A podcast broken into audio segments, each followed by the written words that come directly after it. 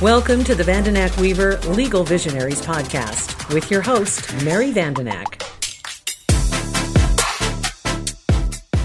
Welcome to today's episode of Vandenack Weaver Legal Visionaries, a weekly podcast discussing updated legal news, evolving methods of providing legal service, and law practice issues.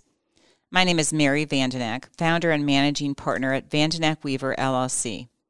I'll be your host as we talk to experts from around the country about closely held business, tax, trust, estates, legal technology, law firm leadership, and well being for lawyers.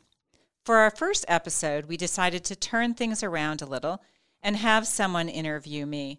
My guest today is Sherry Duria, president of Duria Strategic Marketing, and she is going to interview me about my background, the law profession, and why I wanted to do this podcast. Thank you for joining us today, Sherry. You bet. Thanks, Mary. I appreciate the opportunity. Let's jump right in, shall we? Absolutely. So let's start by learning a little more about you. I know your very first job was training thoroughbred horse race horses. How did you go from there to founding your own law firm? Well, the horse racing was a family business, as was law. So I think I was just destined to be involved in family businesses in some matter.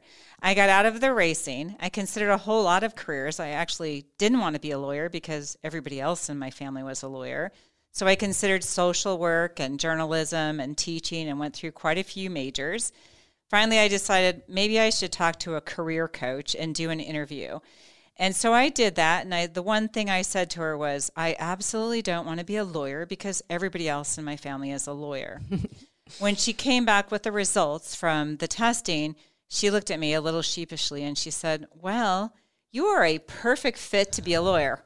But I don't I know you don't want to be one, so let's talk about the other options. Well, we decided, well, okay, we're going to go ahead with law. And so I ended up going to law school. I uh, graduated from law school I turned down some really big jobs. I happened to be fortunate to do really well. But my dad at the time was 62 years old. And I thought, well, if I'm ever going to work with him as a lawyer, both of my brothers were actually working with him as well. It's now. And it was the best decision I ever made because I got to spend five years there. And then he got cancer and died. So that was, in a whole lot of ways, just one of the best things I ever did in my life. That's great. I'm so glad you got to spend that time with him. So, why was it important to you to start your own firm? And what's different about Vandenack Weaver? So, I think that, you know, I grew up in the family business. And when I started practicing law, I was part of a family law firm.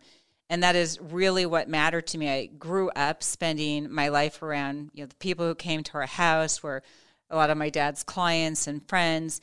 And after he passed away, my brother and I, who were still in the firm, were trying to make things go, but we were both at tough lifetimes. I'd been through a divorce, he'd been through a divorce. Our office was out in the middle of nowhere in the country, so it was hard to recruit people. They couldn't figure out that you could run a sophisticated law practice.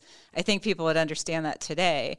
But I, uh, so I joined a big firm, and there was just a little less focus there on long term relationships. The focus, some refer to it as transactional law, where they see a client one time, it's a transaction in and out I really wanted a relational law firm. I really wanted to have things sync in the way kind of with my values. So I was once told when your lifestyle and your values are in sync, that's when you flourish and you're happy. When your lifestyles and values are not in sync, then you're miserable. So I wanted to have a law firm that had an environment where my values and my lifestyle could be in sync.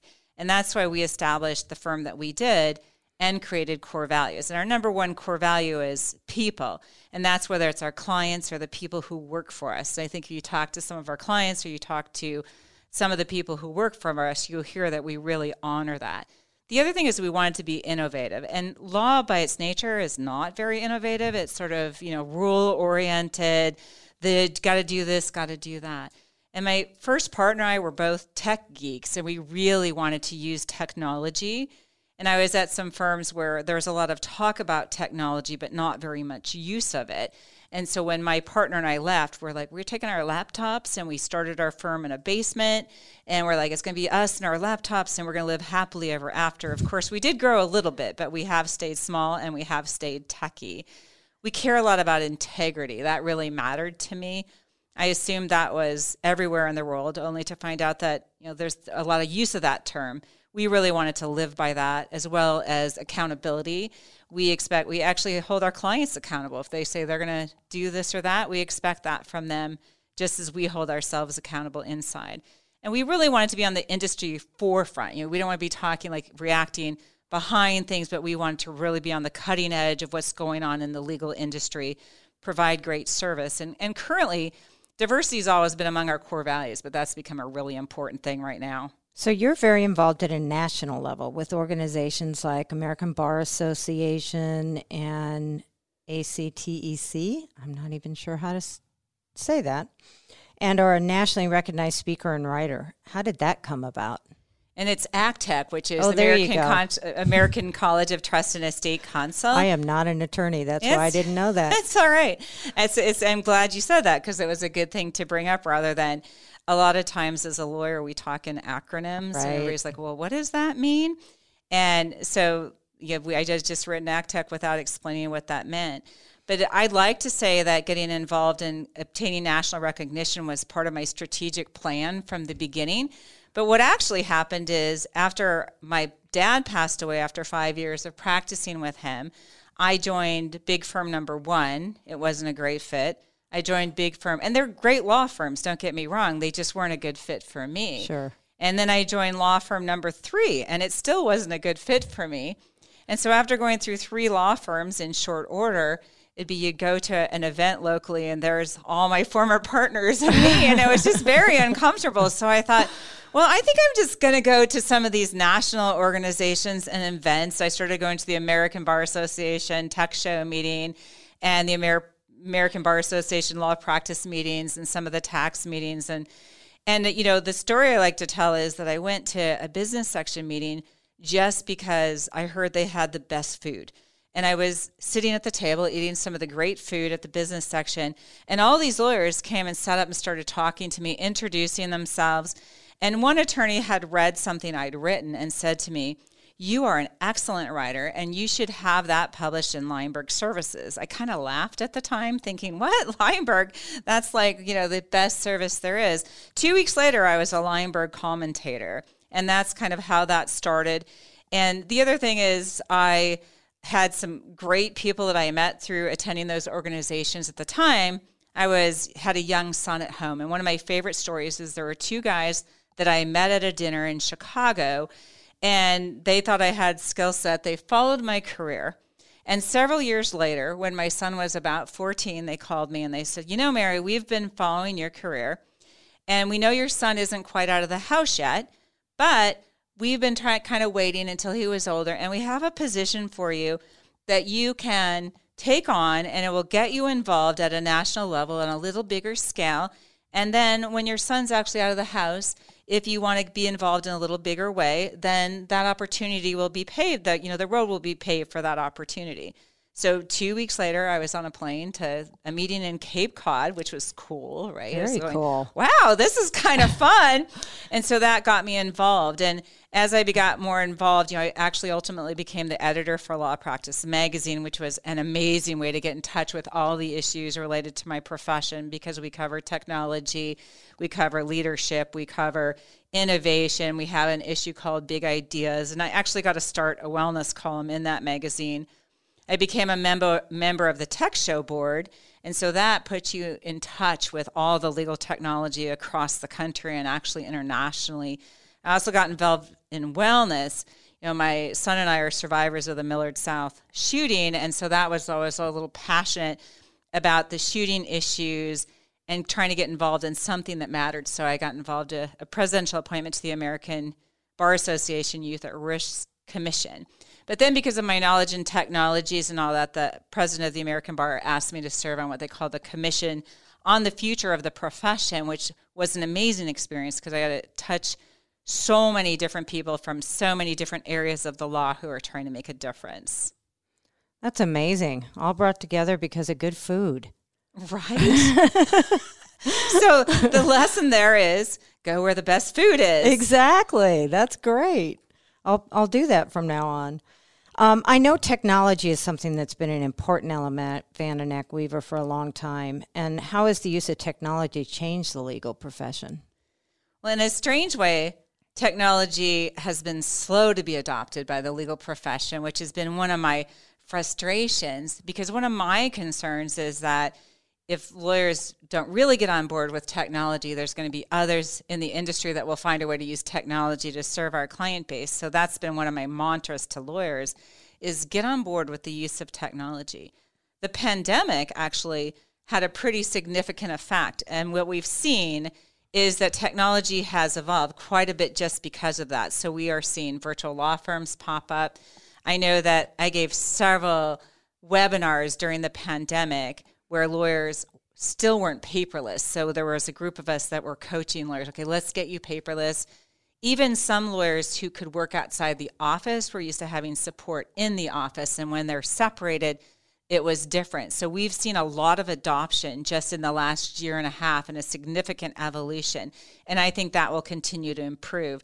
One of the things we're seeing a lot of development in is artificial intelligence, which I think will improve the effectiveness of law. And another area is that we're seeing new business models evolve. So we're actually involved ourselves in developing a virtual law firm where we can have lawyers in other parts of the country as part of our law firm. So we don't all have to be in the physical space that we are in Omaha, Nebraska, but we can have a bigger firm. And that's a trend that you're see, seeing going on. That's amazing. You know, I'm also from a family of lawyers, as you know. So thinking back growing up with going into their offices and stacks of paper and books everywhere, that's a whole new concept. Yeah, I don't even have a book in my office anymore. you don't need it. Yeah. Yeah. So let's change gears a little. Wellness and life balance is important to you. You mentioned this earlier a little bit in some of your um, comments. And I know you used to teach Pilates and you practice yoga. Um, and it's one of the topics that you talk about at conferences. Why do you feel this is so important for attorneys? And I think it's important not just for attorneys, but really for everyone. But my profession is a very challenging profession. There's it's a lot of hours, it's a lot of demands. You have to be perfect. There's not margin for error. If I'm dealing with helping somebody with their estate plan it involves millions of dollars, I can't be a zero off after you know before or after that decimal or it's a huge issue so i have to be on. The way that the business works is you can sit there one day and you're worrying about am i going to have any work to do? And then 25 people call you the next morning and all of their issues are urgent. So there's a high, it's a high level of stress. And to kind of keep myself balanced and i'm pretty intense and people joke about me being a type aaa and I probably it's probably a fair thing. So they say, "Oh, you you do like yoga?" Well, of course I do yoga. If you have that intense of a personality, you've got to find a way to balance that out. And so I've practiced yoga for a long time, which is good for the physical body because as a lawyer, you spend a lot of time at a desk with your hands in front of you at a computer or on a telephone or these days on Zoom calls. And so the yoga balances the effects on the body and on the mind the Pilates is great for core. And now that I'm getting a few days older, I'm finding how important it is that my core remains stable. Very so I true. do that. and the other is just mindfulness, which is so important. Is just stop and take a breath. I had a meeting this morning that got really intense, and uh, one of the guys at the meeting knows me, and we've actually shared in mindfulness practice. And he looks at me and goes, and he's actually used to me from yoga and mindfulness rather than in the meeting room. And so he's looking at me and he goes, breathe. oh, yeah, okay, I remember that. But the other reason I decided to make that, I mean, that's been part of my life passion for a long time because, particularly, frankly, women leave the profession because they find a little bit of a struggle with the balance. But I think it's both men and women. May, this past, well, we're at the end of that as we're recording this today, but was Attorney Well-Being Week. And I dragged a lot of people into that on the national level. And so, in an effort to be super supportive of them, I was posting a lot of information on Attorney Wellbeing Week during that time period. It's also Mental Health Month, May is. And so I am involved in some of those organizations, particularly through my Youth at Risk, and I serve on the Boys Town advisor or fundraising board here in town. And so I just care a lot about mental health. It's such an issue and still a stigma related to it, right? It's mm-hmm. just absolutely insane. So I started getting these emails and messages and calls from across the country when I started doing some posts. I felt like I was putting myself a little out there when I did it on LinkedIn. Like I'm posting on LinkedIn about wellness. But the amount and volume of responses I got from women, and, and one woman wrote me this amazing email that I printed out and saved, which just talked about I am so grateful that someone like you, who is established nationally, would actually speak up on this issue. Because if those of you in your position don't speak up, nothing in this profession is ever going to change. And she says, I don't know if you can make a difference, but I am so grateful that you're willing to try. And when I got that message, along with many others similar to that, my conclusion was that is such an issue yet in my profession. I know it is in others as well that we are going to make that part of this podcast too. That is amazing. To get that acknowledgement must have felt really good too. It did, and I'm hoping that we can really make a difference with the information that we put out there. Absolutely. Well, that's all for now. Thanks for listening to our introductory episode and stay tuned for our weekly releases. A Hurrdat Media Production.